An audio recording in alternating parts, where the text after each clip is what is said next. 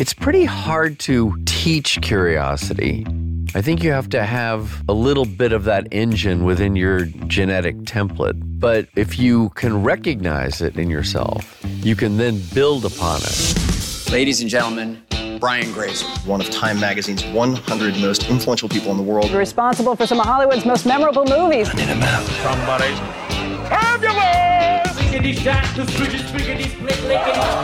Say again, please. Houston, we have a problem. How have you been able to consistently, you know, create mass media box office successes, movies that are that are beloved, that kind of withstand the test of time? The beauty of storytelling in a cinematic and sonic form, it can really be therapeutic. If I can have movies take people on journeys or adventures to get them to that state of mind, feeling that we're grounded by faith. It's not religion, it's it's just faith. You know, it's all those things just about one-on-one human connection. Super nice to meet you. Thank you for doing this. Yeah, of course. I'm thrilled to be on. I've uh of course, like many, followed your career for a very long time. Been mm. a, a, fan of of the work that you do, and um, I wanted to say right up front that I used to many many years ago. I would see you in Malibu, like down across creek, like yes. hanging out. It was when my kids were little, and I was down there a lot, like at the playground down there. Yeah. And you would always be around. You were surfing and chatting with people, and I often thought to myself, like. I would really like to meet that guy. Like he's such an interesting person. He's so successful in what he does, and he just seems to be like you have a compelling presence. Um, oh, and I never was able to muster up the gumption to just come up and talk to you. Yeah. Here we are, many many years later. Thank you. Yeah, no, I'm psyched to do this. Yeah, I would. I'm. I'm actually very approachable. I gather. yeah. Yeah. Um, because I love people. I mean, I love listening to their story. Um, I should have my own podcast, but I just never did it. Well, you kind of have been. You just weren't recording. I, I mean, you've exactly been for right. the last fifty years. You have en- been engaging people in these curiosity conversations. This practice that you developed as a very young person, um, where you were reaching out to interesting people uh, with no agenda other than to learn from them and the podcast is really just a more structured formal version of that and yes you know, I can't tell you, as I just told you a moment ago, I've been doing this for 11 years, and mm. it's almost impossible for me to calculate or put words to the extent to which it has not just expanded my life, but nourished it in ways that I, I, I couldn't, I can't imagine not having done it. Like it's been wow. so it's been so nourishing and has changed me in ways. People say, "Well, who who is the most important? You know, who what guest?" It, it, it, it's just it's the it's the overall like macro experience of yes of having done it and being engaged in the process of doing it. I feel exactly the same way, and as, and as you pointed out, I've been doing it for well when I got out of college. So it's uh, I asked myself this rhetorical question of what did I learn at USC? yeah. you probably saw that. And I thought, not very much. Um, and then I started to reflect on what did I learn and who did I learn that from? And then I tracked down my the, the professor that really made a difference in my life. I mean, actually stuck out and developed an awkward conversation with him during the summer after I graduated. And I thought, wow, I learned more from Dr. Milton Walpin in that one hour than I did in an entire year in his class, which I actually rather enjoyed and I learned a lot. But this one, there's just this one hour was uh, uh immeasurably better. And I thought, oh, I can do this my whole life. And like you, um, I don't know what it'd be like to not have this curiosity and to exercise that discipline because it's it's really fortifying and it gives anyone that does it with sincerity a competitive advantage in life and in their in their businesses. Mm-hmm. So you don't really have to compete. Like I never really competed with other producers.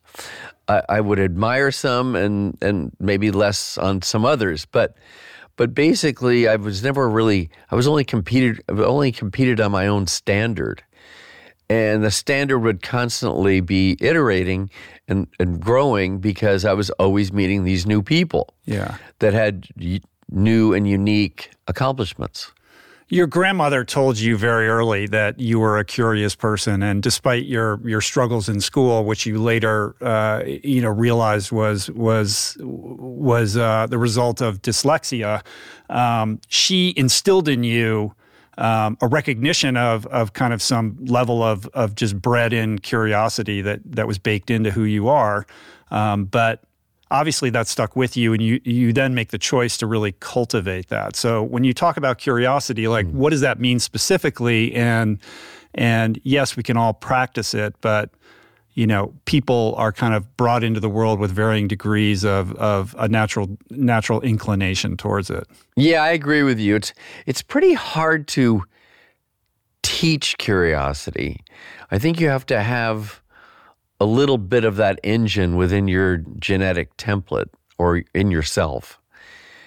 But if you can recognize it in yourself, even if it's modest, you can then build upon it just by like any kind of exercise. Instead of going to the gym, you're doing this other exercise. That exercise is doing a little bit of homework on who or what subject interests you, and then doing a lot of work to find that person mm-hmm. and a lot of groveling. I found, you know, it was constantly, you know, letter upon letter or email upon email, and a lot of, uh, um, you know, sort of gritty stuff like begging, you know, you're kind of begging assistants to tell their boss, who's probably another assistant, why you should talk to uh, Brian Grazer. Yeah. And that was, of course, in the early stage of my career. But you're still always doing it because you're taking people off their daily agenda. Um, you know, for me to drive out here to Agoura Hills, it takes me off my conventional agenda but what I read about you was something I hadn't heard your podcast, but I read about it and I was really interested in meeting you. I didn't know that we knew each other or passed each other in Malibu, which I think is kind of interesting mm. and funny. The approach or kind of philosophy that I've adopted and tried to hone in this podcast is to, and it, it speaks to kind of your philosophy of, of pursuing curiosity through these conversations, is to, um, I mean, first of all, there's obviously a value proposition in you coming here. You have a book out, and we're, you know, there's a symbiotic kind of relationship yes. happening here, and there's a formal structure to what we're doing, and it's going to be shared publicly. So maybe that that filters kind of the way in which we communicate. Um, but at the same time, I always enter into these trying to be as prepared as possible, mm. but then to let go of that preparation and just yeah. be present with the person so that I, I can tell. allow it to be whatever it wants to be and to not be uh, motivated by any kind of agenda or attachment to a notion in my mind of uh. what I want it to be.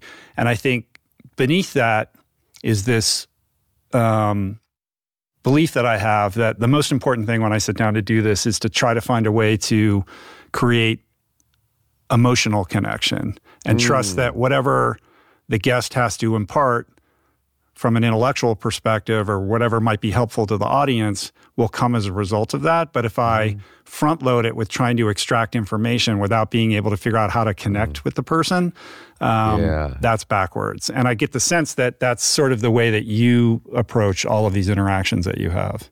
It is. It's so interesting that you're such a great student of that um, because it took me a while. I knew I was doing it, but I didn't know that's what I was doing. Mm-hmm. Um, I would get, I would just be naturally dra- drawn into somebody's soul, basically, and and I would do research on architecture to meet Rem Koolhaas or to meet Dr. Jonas Salk, the creator of the polio vaccine, or even prepare for Princess Di, who I you know, ended up sharing a bowl yeah. of ice cream with. And, Breaking protocol in the process. Yeah, you, but you have to. Mm-hmm. Like you, you know, you yeah, you have to break protocol in order to. Uh, uh, ultimately, I think you have to be un, kind of unprotected, unedited when you talk to people. Yeah, real a real person. A real person. Yeah, Yeah. real person. which I I suspect in again going back to what makes this town rather unique or maybe a little bit different than other than other places is that this town and especially in the industry you know in which you've been successful is driven almost entirely on on on transactional friendships or transactional relationships. Yeah, it, it- well, it definitely is. um, you know, it's funny.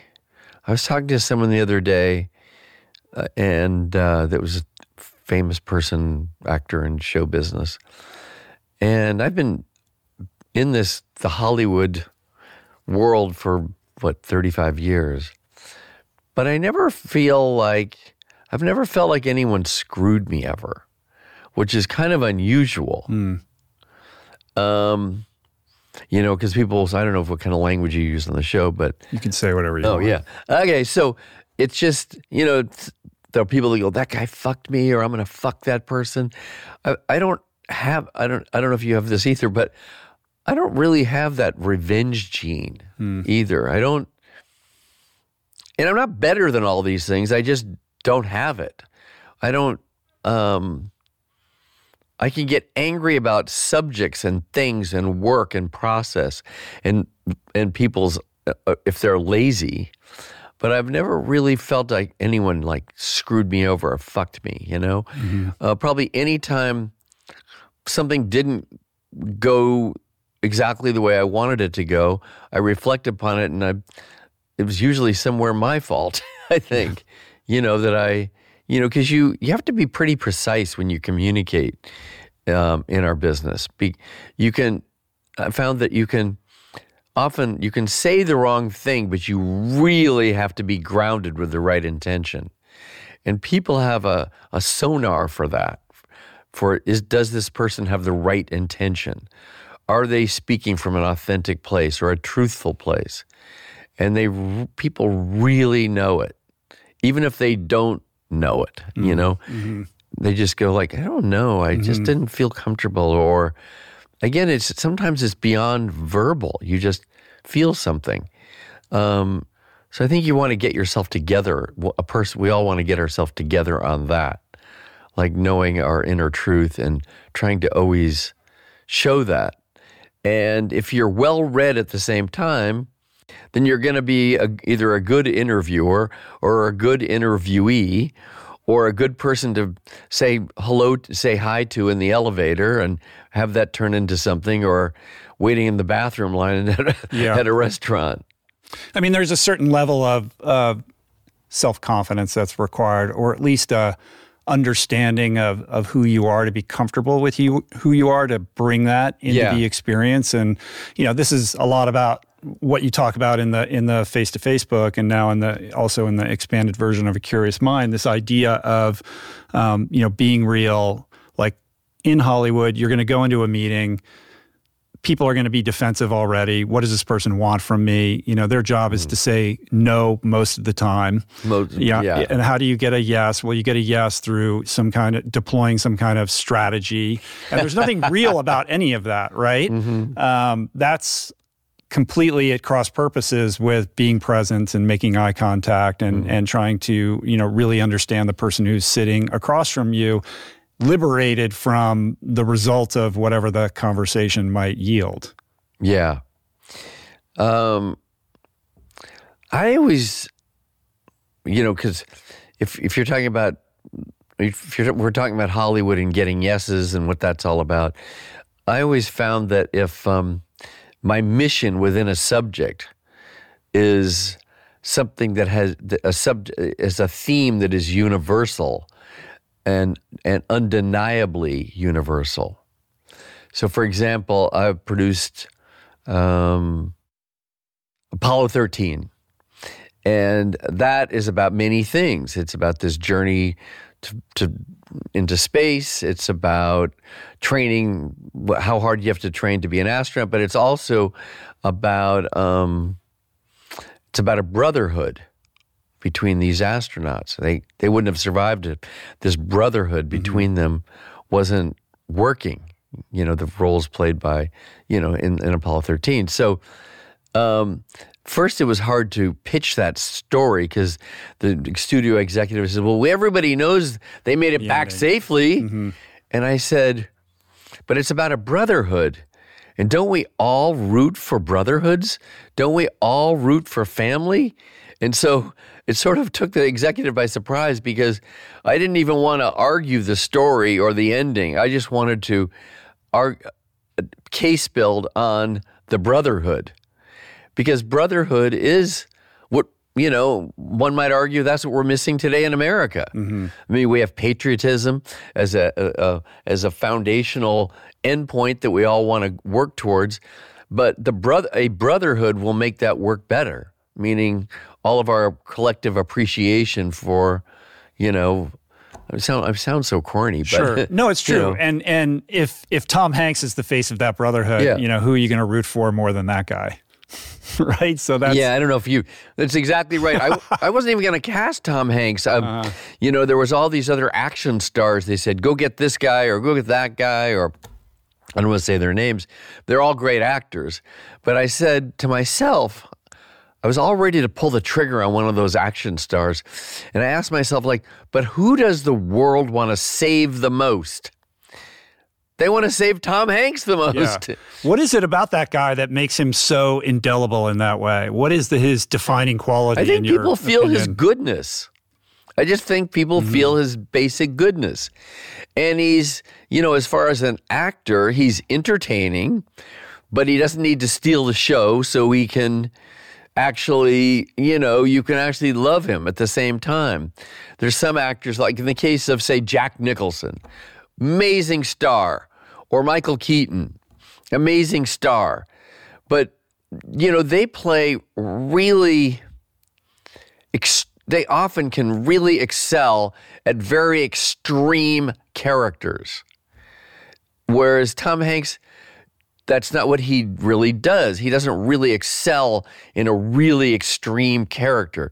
I don't think he probably would have been a great Batman, you know, or a mm-hmm. great Joker.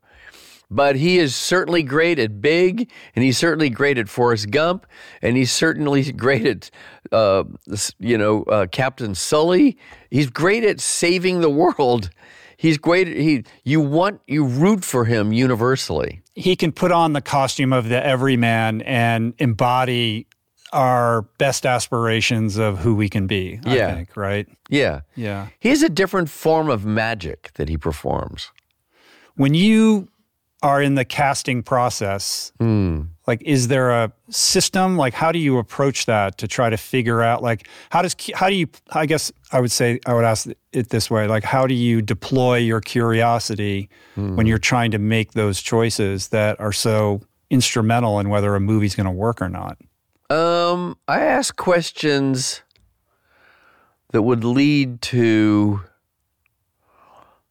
does leads me to understand whether that person has anything that's authentic about them.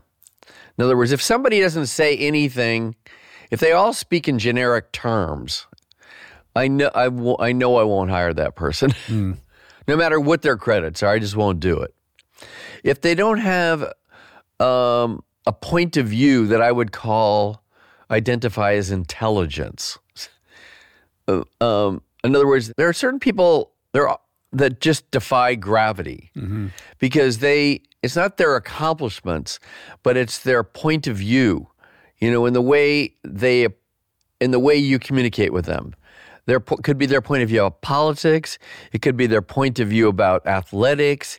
It could be their point of view about h- healthcare. But they have a point, you know, but what they eat, what they do, their daily process of life. If there's something unique in there, then I'm leaning in and I'm interested. Hmm. Okay, so if anyone knows who Val Kilmer is, Val Kilmer played hmm. many different roles. He was great at. He was great in Heat. He did. He played Jim Morrison in in the movie about the Doors Sure. for me and Oliver Iconic. Stone. Yeah, it was very iconic. But prior to that, I hired him in a movie called Real Genius, and I wasn't going to hire him at all at, because I didn't think his I didn't think his reading was particularly good. Um, And he knew I wasn't going to hire him. So he waited for like four hours for me to leave at the end of the day. So he's sitting on a couch, and I'm on the 35th floor of a building in New York. That's where we were doing the casting. And he says, You mind I go down with you? And so before I get answer, he slips into the elevator. He puts a nickel between his fingers, his open hand, and he starts juggling it from finger to finger. Uh-huh. Flipping it from his index finger to his all the way to his baby finger, and then back to the thumb. And I thought, wow, that's a kind of magic unto itself. And I literally, by the time we hit the lobby, I hired him Wow. Just because he did that thing. Because that told you what? It told me that um, he can do he can do something that's very unique that I couldn't personally do. Um, he had the balls to wait. It might have been five hours actually to just get in the elevator with me and capture my attention, which he was very successful at doing it. So he was courageous, he was patient, he had internal grit, and um, I thought he was ultimate at, at the end of the uh, the ride ride down. I didn't know if he was funny or not, but I found him charismatic because he had the courage to do those things.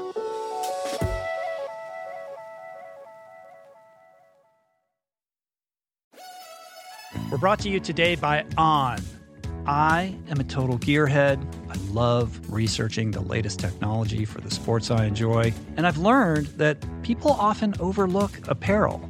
But what you wear isn't just clothes, it is, without a doubt, technology. Technology that can make or break a performance. And I can tell you, after spending two full days meeting with the apparel wizards at On Labs in Zurich, that On is innovating in this space like no other with next gen premium fabrics and just this heightened level of sophistication and precision and testing and development and intentionality previously unheard of that puts them just miles beyond the competition. I've been rocking On's high performance running apparel, including the long tees, the weather jackets, even the climate jacket, all super lightweight, tailor fit, built to move, and just gorgeous to get you out and get it done in fleetfoot comfort no matter the weather. I'm super proud to be a brand partner with this impressive team. From increasing product sustainability to improved energy return and impact protection, truly Swiss innovation at its finest. To get you moving, On is offering an exclusive 10% discount. To redeem, head over to on.com slash richroll and use code richroll10 at checkout. We're brought to you today by Recovery.com. I've been in recovery for a long time. It's not hyperbolic to say that I owe everything good in my life to sobriety. And it all began with treatment and experience that I had that quite literally saved my life. And in the many years since, I've in turn helped many suffering addicts and their loved ones find treatment. And with that, I know all too well just how confusing and how overwhelming and how challenging it can be to find the right place and the right level of care, especially because, unfortunately, not all treatment resources adhere to ethical practices. It's a real problem, a problem I'm now happy and proud to share has been solved by the people at recovery.com who created an online support portal designed to guide, to support, and empower you to find the ideal level of care tailored to your personal needs. They've partnered with the best global behavioral health providers to cover the full spectrum of behavioral health disorders, including substance use disorders, depression, anxiety, eating disorders, gambling addictions, and more. Navigating their site is simple. Search by insurance coverage, location, treatment type, you name it. Plus, you can read reviews from former patients to help you decide. Whether you're a busy exec, a parent a struggling teen, or battling addiction yourself, I feel you. I empathize with you. I really do. And they have treatment options for you. Life in recovery is wonderful, and recovery.com is your partner in starting that journey. When you or a loved one need help, go to recovery.com and take the first step towards recovery. To find the best treatment option for you or a loved one, again, go to recovery.com. What is the meaning of life? What happens when we die? What is our purpose here? If, like me, you ponder these delicious existential questions, I have got just the thing for you. It's called Soul Boom. It's a podcast hosted by everyone's favorite best friend and my friend, the deep thinking and deeply hilarious Rainn Wilson, where he communes with intellectuals and entertainers, theologians and philosophers in intimate exchanges that tickle the mind, heart, and yes, the soul. Subscribe to Soul Boom on YouTube or wherever you get your podcasts and explore other groundbreaking series at voicingchange.media.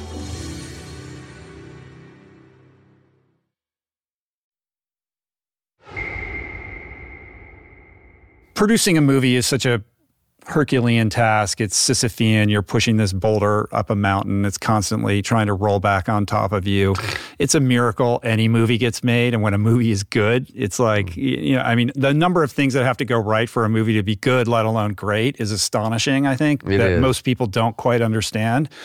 And this town is littered with people who call themselves quote unquote producers who might spend, you know, the better part of a decade trying to get one project made and then mm. it comes mm. out and maybe it's not so good or whatever. Um, to have a career as legendary of, as yours, I mean, what, like 47 Oscar nominations at this yeah. point, um, is is just stunning. And so, Thank if you, you had to like you know deconstruct the formula for that success, like what is how have you been able to consistently, you know, create mass media box office successes, movies that are that are beloved that kind of withstand the test of time. Like what is the secret sauce there that you're that that speaks to like your strengths that's kind of fueled your success and and empowered this track record that you have? Well, from these curiosity conversations is yielded my knowledge or insight not complete knowledge and insight, but enough insight that it provides me with new, rich arenas to put um, characters. So if I like brotherhoods, all of a sudden I start thinking about the selfless nature of firemen. I don't really know much about firemen at all, like almost nothing, you know, just other than um, you know, when there's a fire, you call the firemen. Yeah. You know, but I but I ended up making this movie called Backdraft. It was very beloved by firemen. Um, you know, so I think by reaching out to people and learning about what they do for a living or bigger subjects or unique subjects allows me a curation system to not do something that everybody else is doing. So I try not to follow anybody ever. I don't follow trends. I don't read data research. I never did. And I don't even prognosticate ever what's going to be successful. Oh, now in the box office, this is what's going to be successful. Or next year, everyone's going to want the Barbie movie. I, I, I don't know. I mean, in other words, it's a fu- the, it's having a, a curation system that is broad, very broad gives you the ability to understand what in the world, what subjects are interesting to you. Mm-hmm. And what's interesting to me just happens to turn out to be interesting to other people.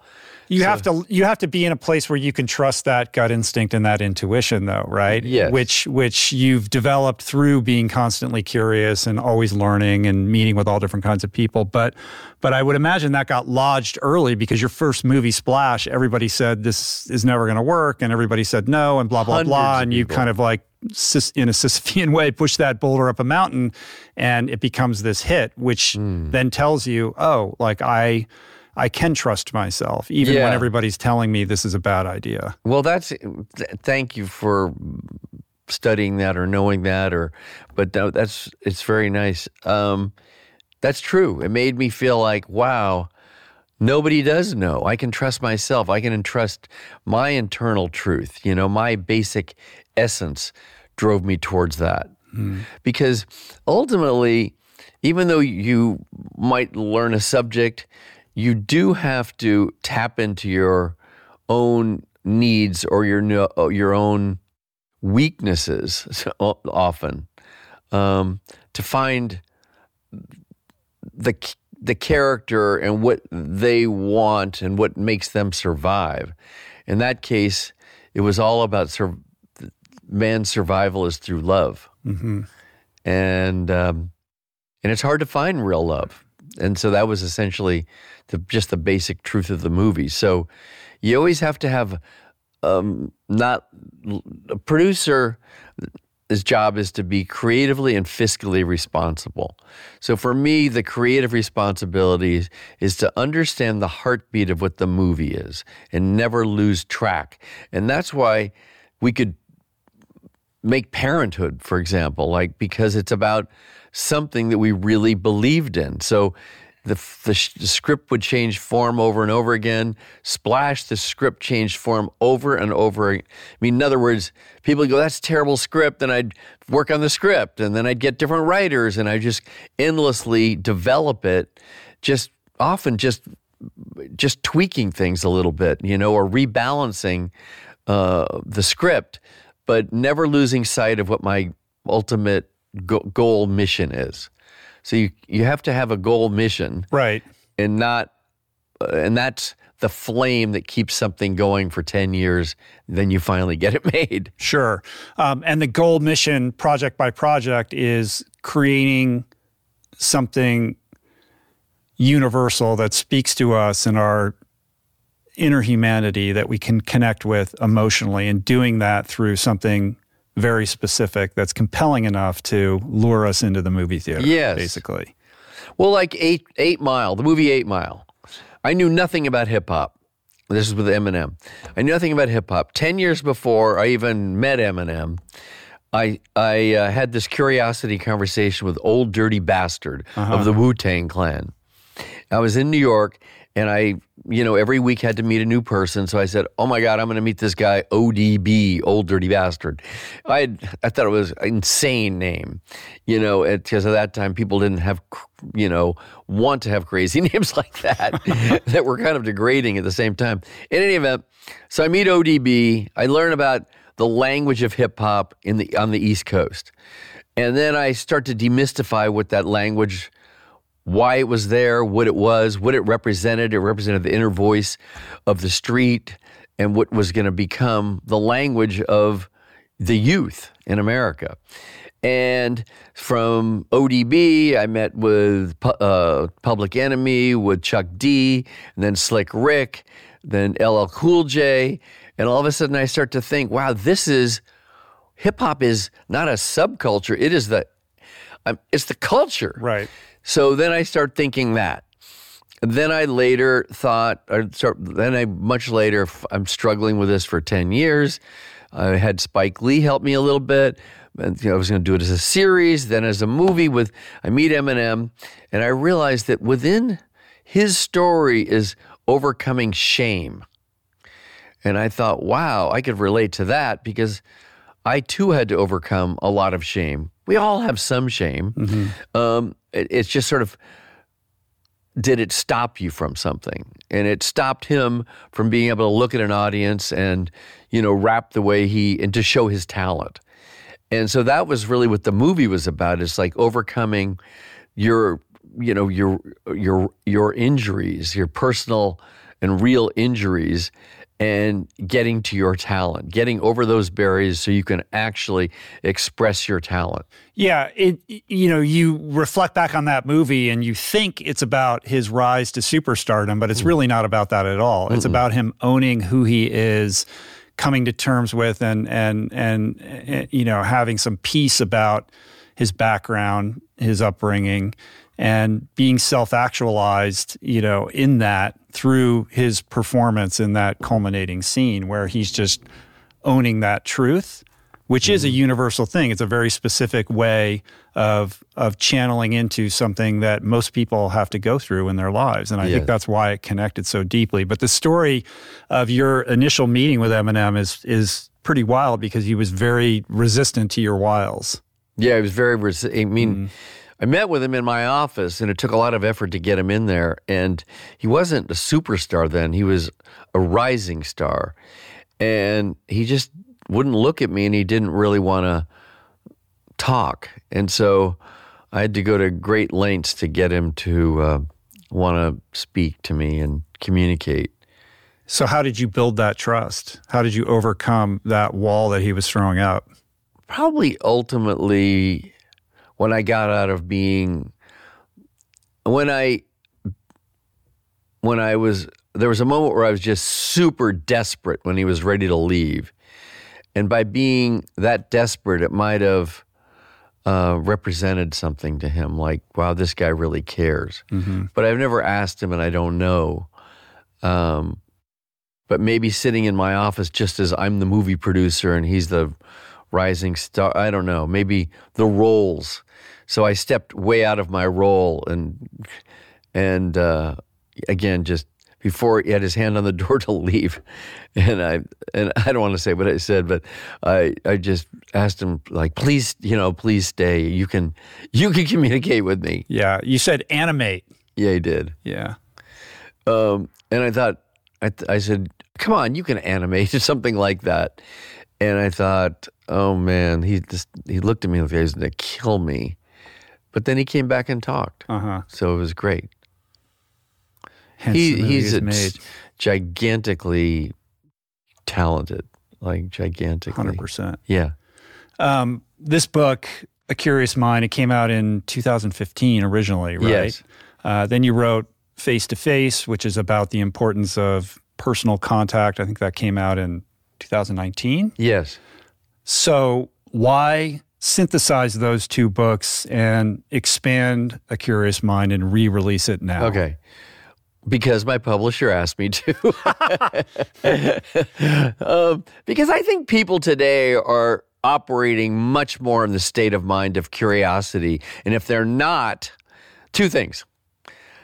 Um, I think they are that curiosity, the word curiosity, uh, which overcomes I don't know, the shame of I don't know. Um, the word curiosity is much more in our lexicon since the book. And I think that now we're entering a totally new chapter of what we have to be curious about, which is the state of the world politically, but more importantly, on our personal lives and survival, AI. So, can we use AI one on one to to better our lives, or is it going in some ways to break down our life, either our livelihood or economics, or replace us? So, the more curious you are about that subject right now, or these subjects right now, the more successful you will be in your job, and the more successful you be as a human being. And and I think the basic principles of a curious mind and fused together with face to face of art of human connection, which is really about just treating that face to face and eye contact as our human Wi Fi. Because without that human Wi Fi, nobody would have ever trusted me or sat with me for an hour to talk to me. Mm-hmm. They would have talked to me for a few minutes. If I looked away or looked at my phone, they would have just, or if they felt I wasn't interested, or if I, my eye contact was not sincere, they would have left. Isaac Asimov, well, he did leave. that was the only one that did leave. But Edward Teller, I mean, I've, I've met hundreds of Nobel laureates. They, Fidel, I mean, I could just endless amount. Um, those people would not have left. Have left. Princess Di wouldn't have broken protocol and shared a bowl of ice cream with me. You know, at the uh, at the uh, premiere of Apollo 13. A lot has happened since 2019 and even more since 2015 when when the first iteration of this book came out. Um, the political landscape has shifted completely. Uh, we endured a pandemic which just basically eliminated all of this face-to-face interpersonal you know interaction that you speak of it changed the workplace it changed how we think about how we interact with people um, but you know eminem is not giving you the green light to go forward on this movie if that meeting was conducted on a zoom call like it's No just, it's not happening right It's not so happening. uh, so there is a certain kind of timeliness. Like, yes, your publisher, you know, encouraged Yeah. you to do this, but you know, frankly, and you say it outright in the book, like this is a very interesting moment that we find ourselves in, where It is. we have an untethered relationship with the importance of person, you know, in person interactions with other human beings that has been tarnished by what we just endured. It gives us an appreciation for how much we need it. Mm-hmm. But at the same time, we're still disengaged from it. People mm-hmm. don't go into the office and, you know, we are doing more Zoom calls than we were before the pandemic. That's mm-hmm. just a fact. And that is fomenting this epidemic of loneliness. I had the Surgeon General on here, and we went in deep. I on heard that, that like, one actually. Yeah, so that was amazing. So you know, this is a very real thing. The antidote to which is being in communion with people, finding shared common ground. Applying that curiosity as a vehicle or an engine for empathy, because empathy is what we lack, and empathy is what we need most right now in order to resolve the very serious problems that are driving us apart from each other, threatening the fabric of democracy and our yeah. ability to really cohere as a society. Like these, yes, like engage people with curiosity, but what's behind that is something mm. I think much more profound and, and, and fundamental that you're getting at with all of this. Well, thank you. Um, I would trust you, by the way. Mm. I hope so. well, you have a lot of human. You you're well read. I could tell you actually read the books, and um, and you have so much humility. Well, I care about this, and I'm a practitioner of these things that you talk about. Mm. And you know, when podcasting during the pandemic all went to Zoom, like I, you know, I had to do a few of those, and I just I hated it because. I need to be, I need, it's not just, yes, the eye contact. We're sharing an energy here. We are. Know? Definitely. And you can't you can't put words to it and you also can't place a value on that. Mm. That is at the center of everything. Like I have this phrase like conversation matters because conversation is a vehicle mm. into another person's experience that allows you to breed empathy and understanding and overcome the baked in biases that we all have, and it allows us to suspend our judgments and communicate more openly. And that's the only way that we can solve the problems that we face. True. It's a great reminder, actually, um, that we do when we're together. Because I'm just thinking about that. Um, we operate on an energy or a vibration, whereas on a Zoom, you definitely don't have that. That's mm-hmm. completely absent. And so your way that you would detect somebody's truth or the things that we were just talking about, those core values, they they're not really um, live. They live in that energy, and they're not really living on the Zoom. The other thing about Zooms, because I spent a lot of time doing, you know, writing and producing comedies.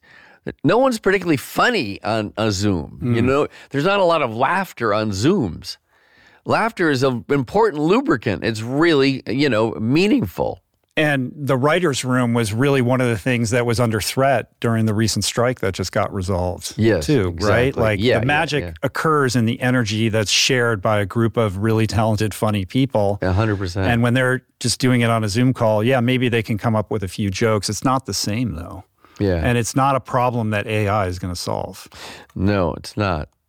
It's curious to see what'll happen? I mean, what is your what is your Uh-oh. inclination around that? Around AI? Yeah. Um, in relation to which? Okay. Uh, well, there's m- many people in the tech world of tech, and I'm sure you know because you've interviewed them, that believe that we're going to survive and succeed better with AI.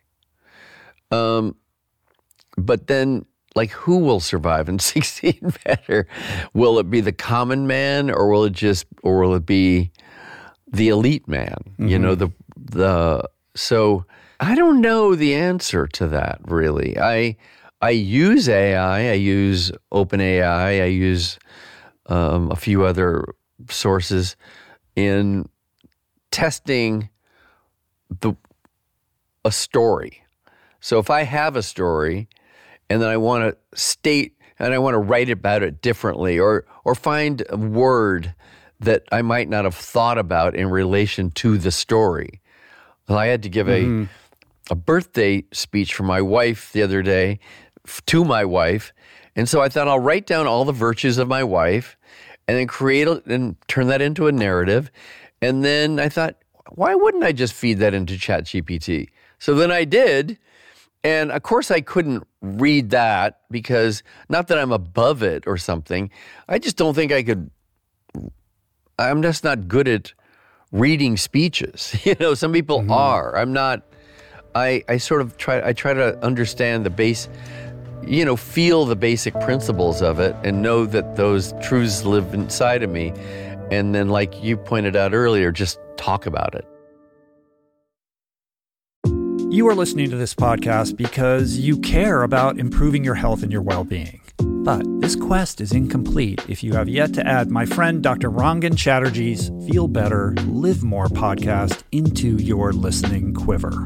An RRP favorite and someone I'm personally quick to call when I'm in need of good advice. From nutrition to mindset, fitness, and relationships, each episode is packed with the tools you need to become the architect of your health. Subscribe to Feel Better, Live More, available wherever you get your podcasts, and explore other groundbreaking series at voicingchange.media. There are certain rare people who have a powerful voice and know how to use it. My friend Amanda de Cadenet is one such human. The podcast is called The Conversation because it is the conversation, a groundbreaking series of raw and honest exchanges on the issues that matter most mental health, sex, politics, ambition, gender roles, and more. Listen to the conversation wherever you get your podcasts and explore other groundbreaking series at voicingchange.media.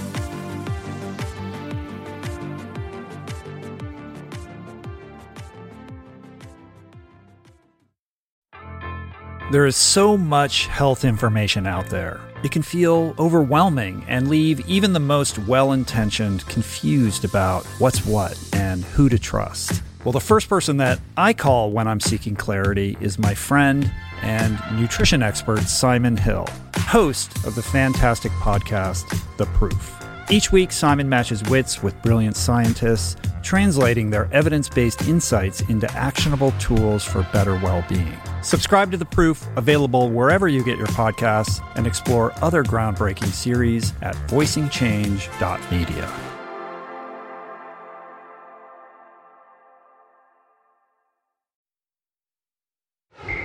you have a whole thing on public speaking, leading from the heart, and like just Yeah. being like how the, you know honesty and kind of being real is m- much more powerful than whatever words are coming out of your mouth. And Yeah, because people buy that. They don't even buy your they're words. they're reading your energy, and Yeah. and and if you can show them your soul, which Yeah. is something AI doesn't have, you're you're gonna you're you're in a better position to win them over than through the the cogency of your argument, right? Yes. And so AI being this kind of soulless thing, it can be this tool. It can actually be an, a, an incredibly powerful instrument. We use it for stuff here all the time Yeah.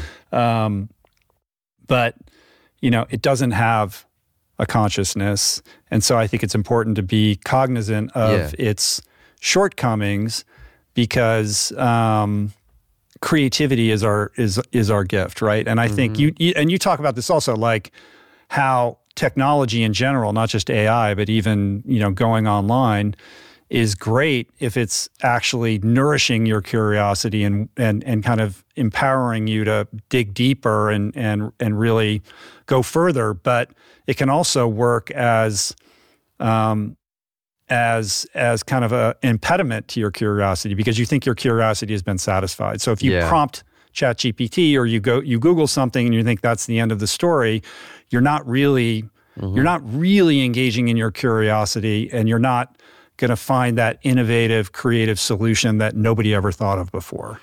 so true. I, I because it was my wife's fiftieth birthday, hmm. and we're having it at a friend of ours' house with about seventy people, and um, you know, I think I'm probably a good speak. I mean, I'm, I mean, I'm a good public speaker, but I get nervous every time, and and so when I did the Chat GPT and I kept uh, you know reiterate you know iterating upon it.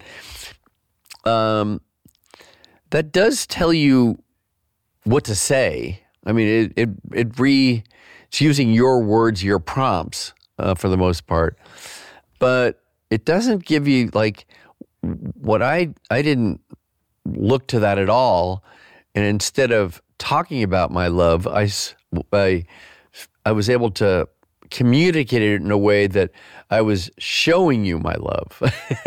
so, showing her my what. Um, and that was what worked. Like people cheered. Oh, you know, they all uh-huh. liked that because it was, it was you know rudimentary, but it was from the soul, and uh, people felt that I showed my love mm. instead of you know from a distance just talking about it. Right, right. How has this new era of Hollywood where the streamers are front and center changed what you do? Because to me, it feels like on the one hand, there's never been more opportunity to tell stories because there's mm. so many outlets, mm-hmm. um, so many opportunities to get a project made or or mm. to, to, have have a, a story told but it's become our our our culture has become so diffuse. Um, there is no monoculture anymore, and that's probably a good thing. But at the same time, you know, shy of a, a big Marvel Marvel movie, mm. it's close to impossible now to to create something that has a resonant cultural impact beyond like whatever's happening this week. Um, it's hard. yeah. Well, because there's so many deflections. There's um, from watching a movie. There's more live sports than ever. I mean, things like that. Well, there's just a lot going on. Uh, oh, specifically to the point of streaming. Um, it's harder to create a cultural moment with streaming, I think. Now, um, there are times that something really were like in a documentary, the Michael Jordan documentary. That mm-hmm. was a mm-hmm. streamer. Sure. That was really amazing. But I mean, you have to be A plus plus to be able to create a cultural moment with something that streams, in my opinion, because there's not external tactile marketing. Mm-hmm. It's all digital marketing. So you're not really feeling something. Uh, the marketing part, the framing of your piece. Um, I mean, Oppenheimer, for example, or Barbie, those two are the biggest movies. Um, there was outdoor advertising. They were in the elevator. It was on bus stops. There was all sorts of things, and and you felt and you just felt there was a tactile kind of communication with you that um, helped frame seeing that movie, mm-hmm. and that's why people I think like you know, well, there's a Taylor Swift component or there's, um, you know, basketball or Super Bowl. Just being there is makes a huge difference. Um, and it lives those mo- the things that happen that are great happen in a more magnified way t- to the culture. I think. But does it feel like they're fewer and far between now? Yeah. Yeah.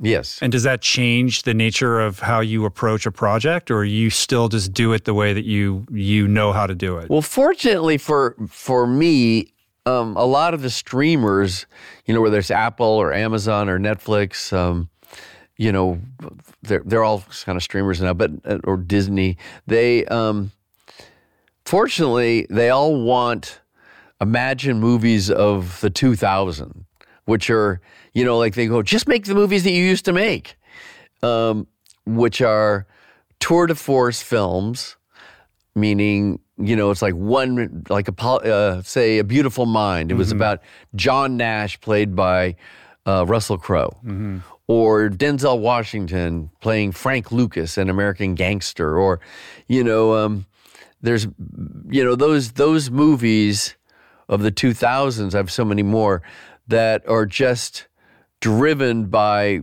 for the most part, a single performance about a subject that leads you to usually leads you to cry.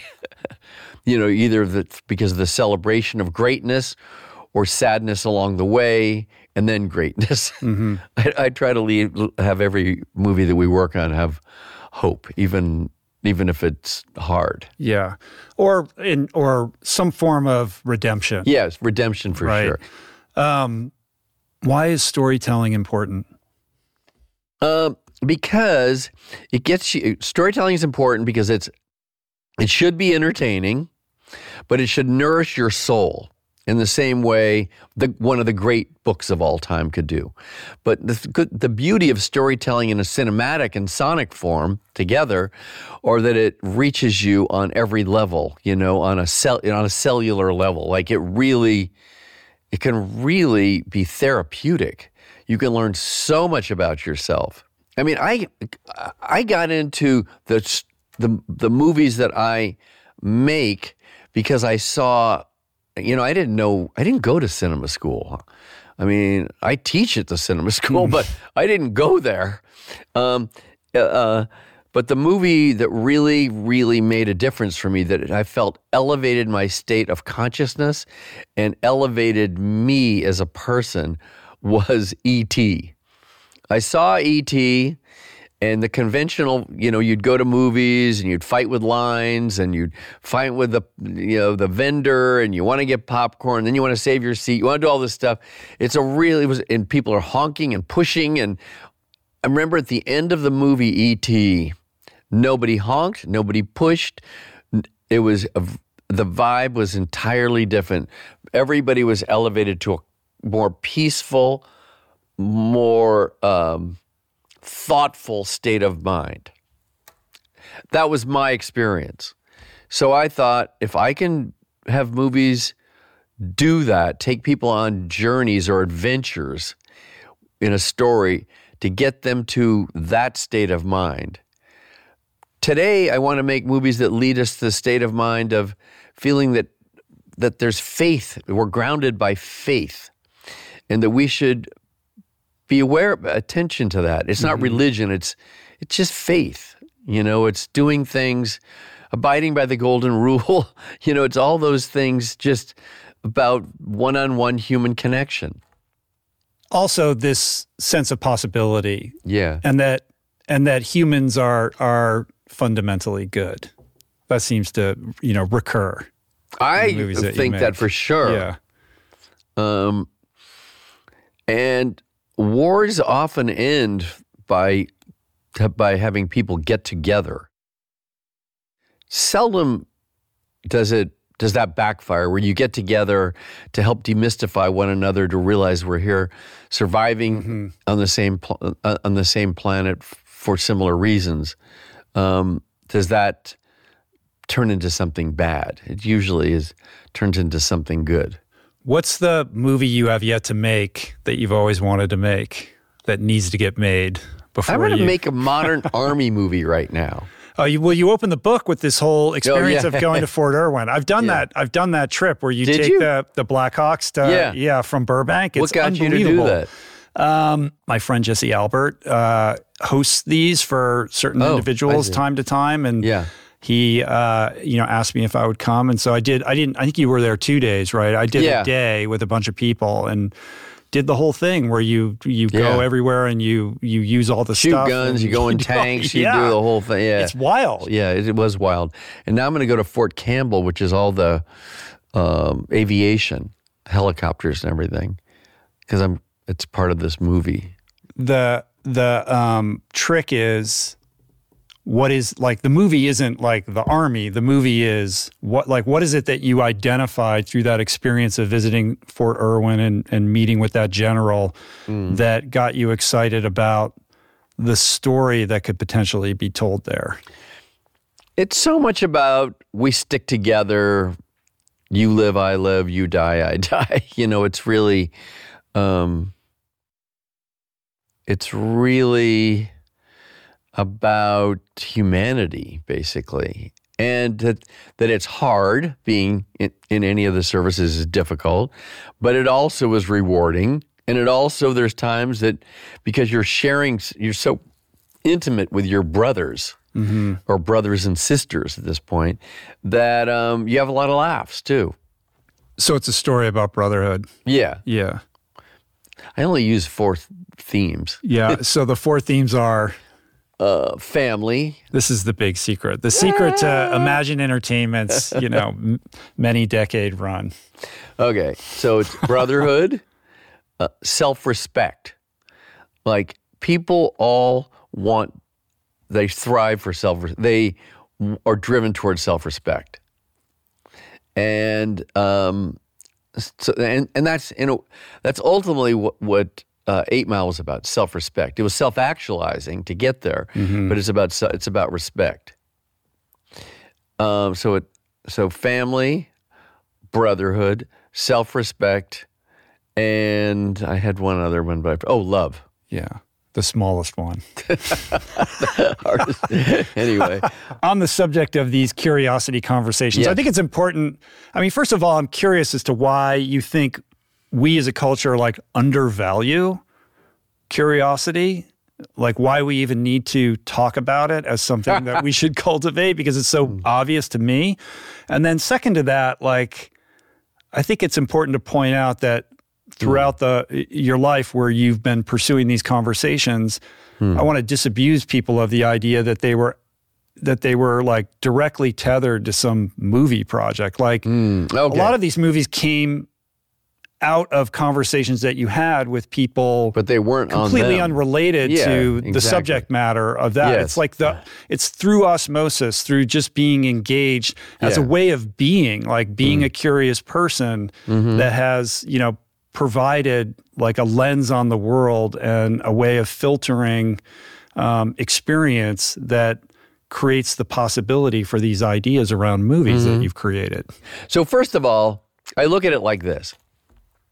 The reason I never did a podcast, because people did say, you ought to have a podcast, is I felt like the conversations I was doing shouldn't be commodified in any way. That they're really just, I was on this one on one curiosity path to learn. And I felt like many of the people that were sharing their story with me, like Carl Sagan and people like that, they might not have wanted to. There weren't podcasts at that time, really, and um, and they weren't thought of as so favorably the early stages of them, as as my recollection goes, and so so basically they weren't attached ever to a project, and I felt like if I approach a person and it's it's about and it's goal directed. That means it's transactionally directed. I thought they would sense it was transactional. They wouldn't want to do it.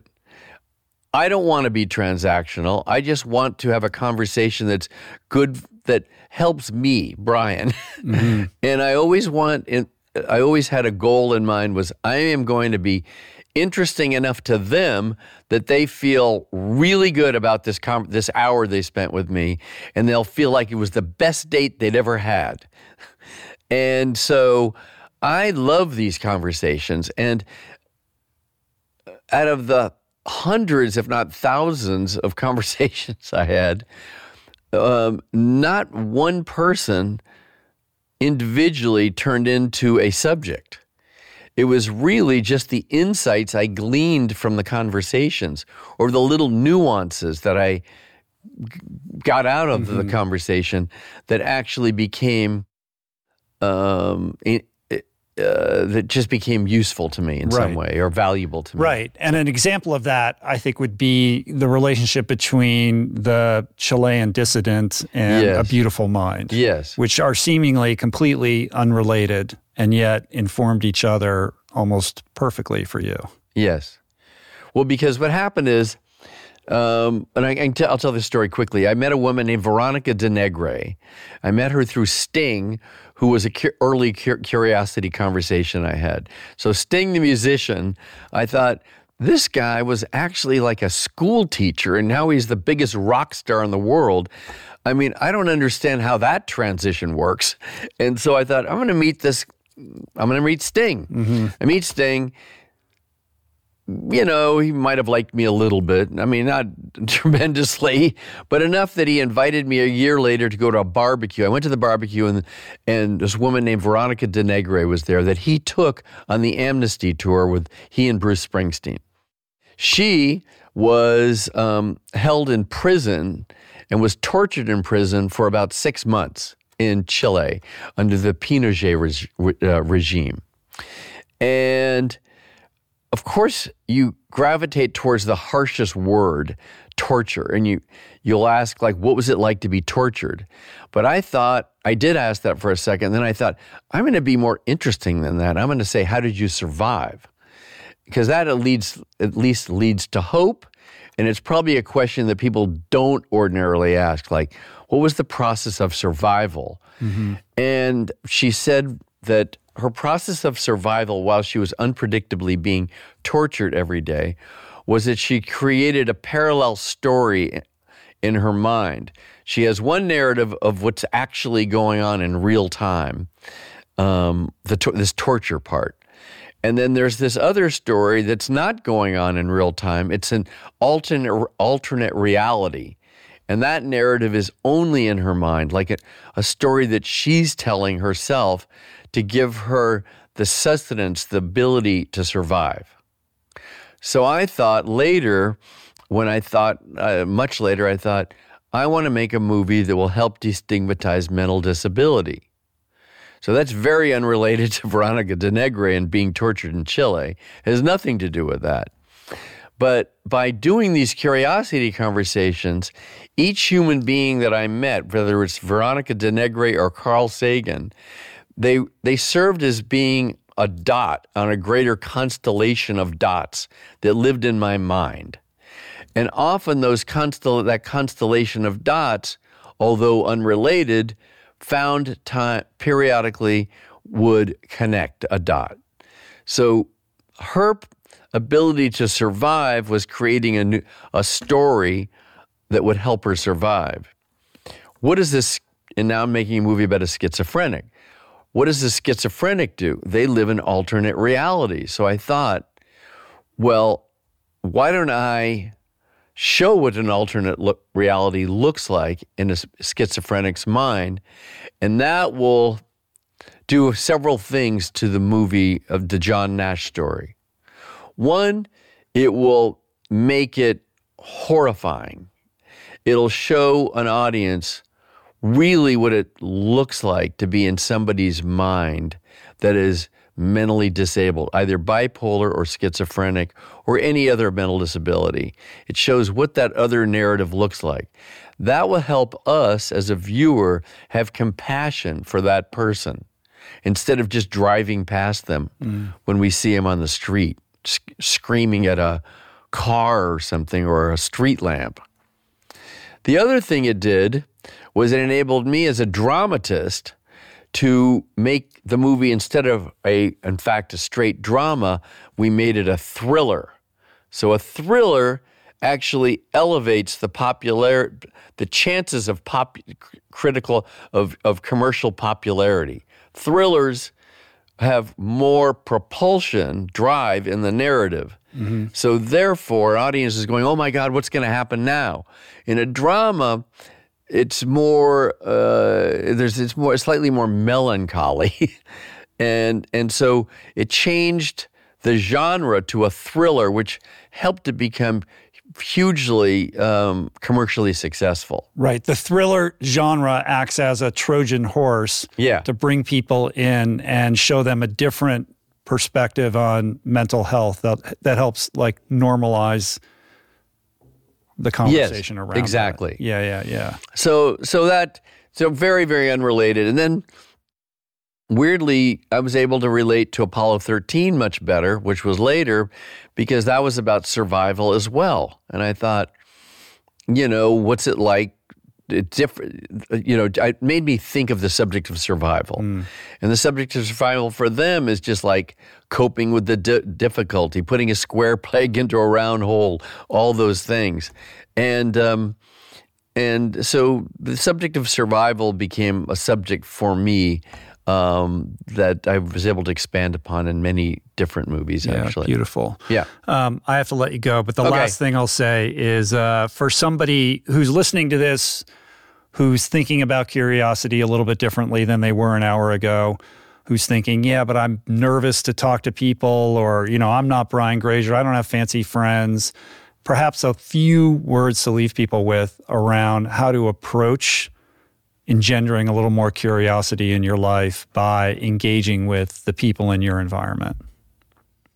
Well, look, I did it for 20 years where I wasn't famous. So anyone can do it. You just, all the people that you know of, or know or know of in your universe, why don't you just ask one of them to have a curiosity conversation with you?